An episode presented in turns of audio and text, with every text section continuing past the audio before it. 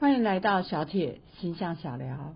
今天要聊的是八月二十四号的水星逆行，这是今年第三次的水星逆行，在十二月中旬还会有今年最后一次的水星逆行哦。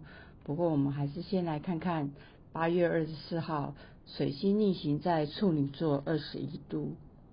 先讲讲这一次影响性比较大的重灾区。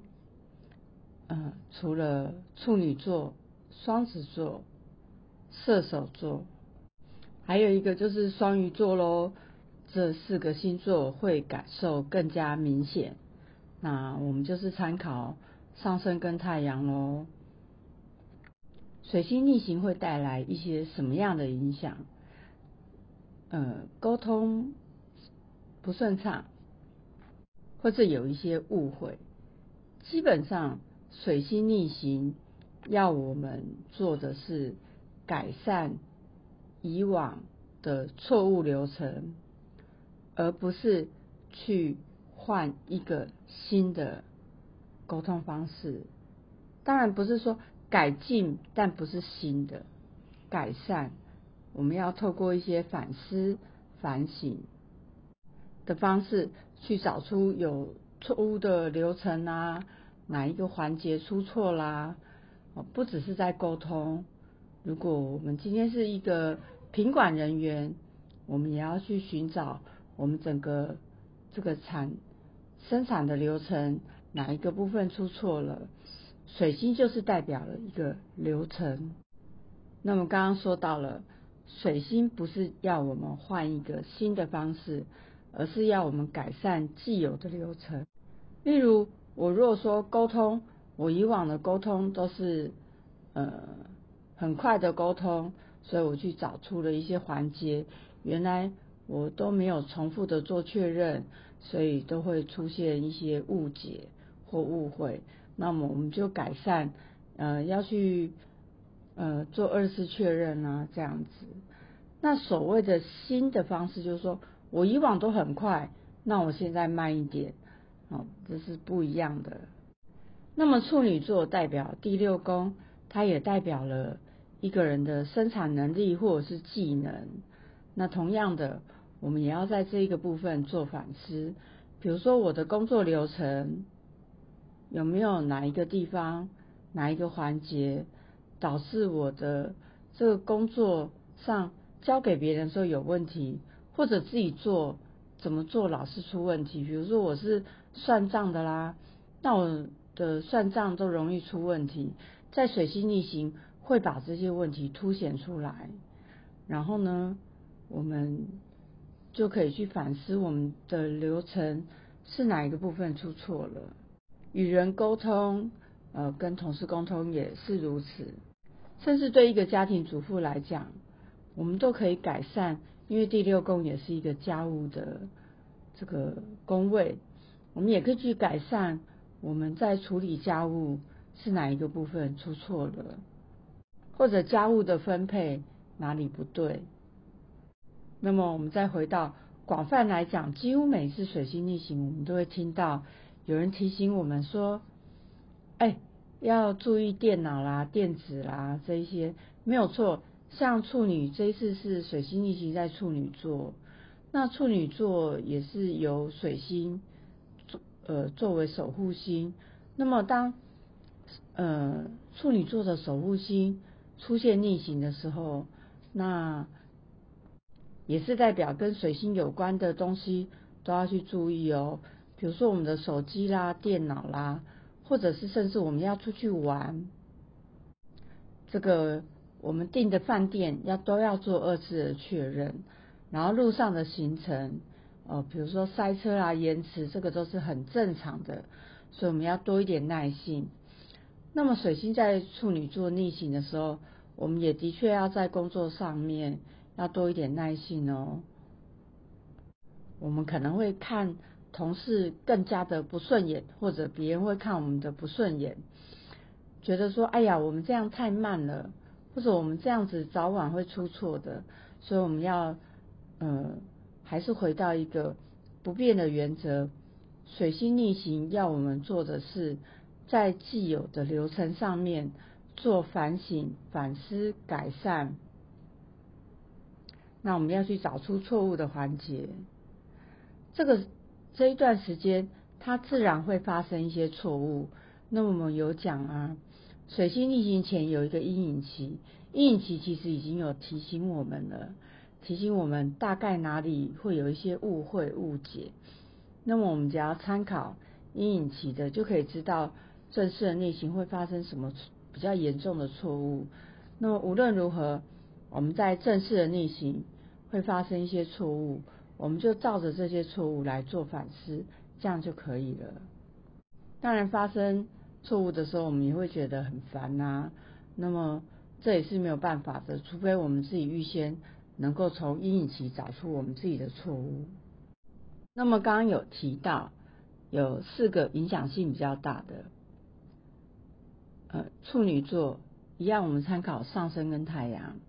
处女座、双子座、射手座还有双子座。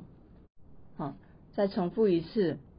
双鱼、双子、射手，还有处女座，这四个会影响性比较大，但其他的并不是代表没有影响性哦。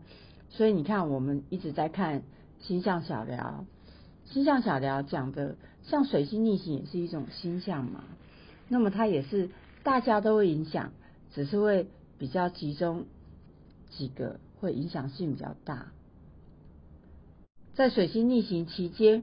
我们会觉得有沟通不顺畅，然后会觉得困惑，在思考一些事情上或规划一些事情上，都会有一些困惑。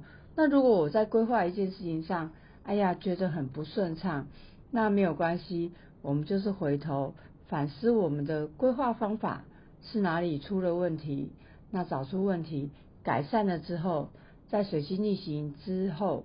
结束之后，我们就可以享受我们改善的成果。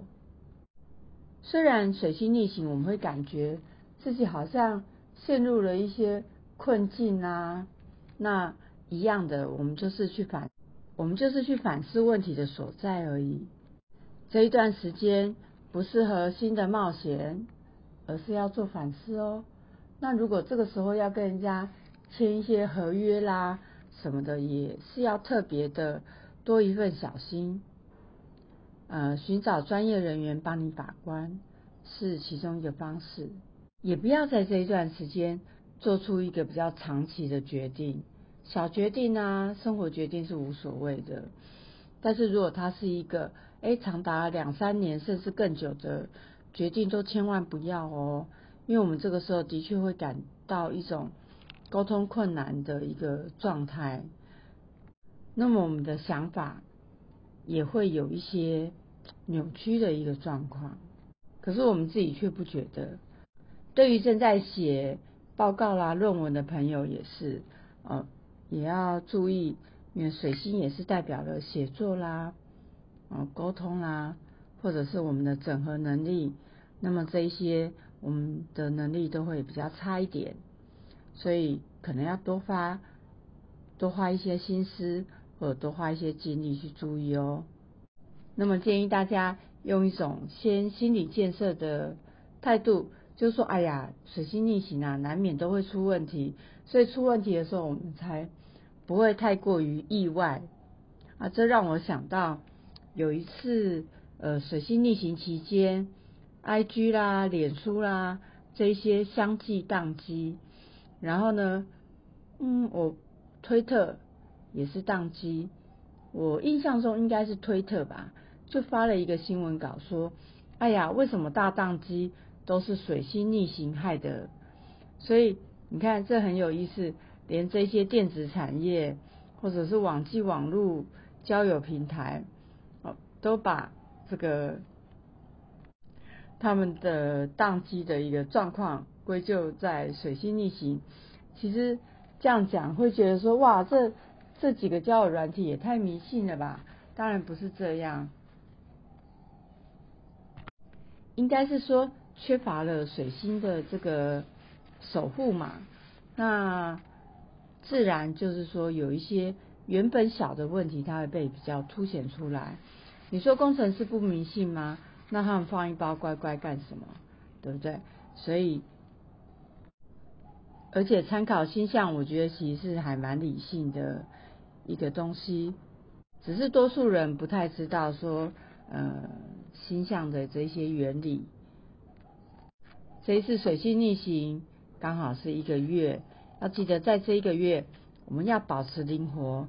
那么我们的这个行程要能够随时的弹性做一个变动，因为可能哪一个会又临时取消了，然后哪一个又临时插进来了，所以我们要有心理建设，保持一定的灵活性，然后发现错误的时候要很高兴，哎，这是我们一个改进的机会哦。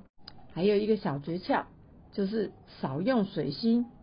那我们就多用一点直觉啦、创造力啦，这也可以避开水星逆行的影响。要注意哦，并不是水星故意要跟我们作对，而是水星希望我们改善流程，让我们自己可以变得更加完美。那么这一段时间，无论是对自己或对别人，都不要太过责怪。如果真的，哎呀，问题一个接一个来。那么就笑笑说都是水星惹的祸吧，反正推特也是这样觉得吗？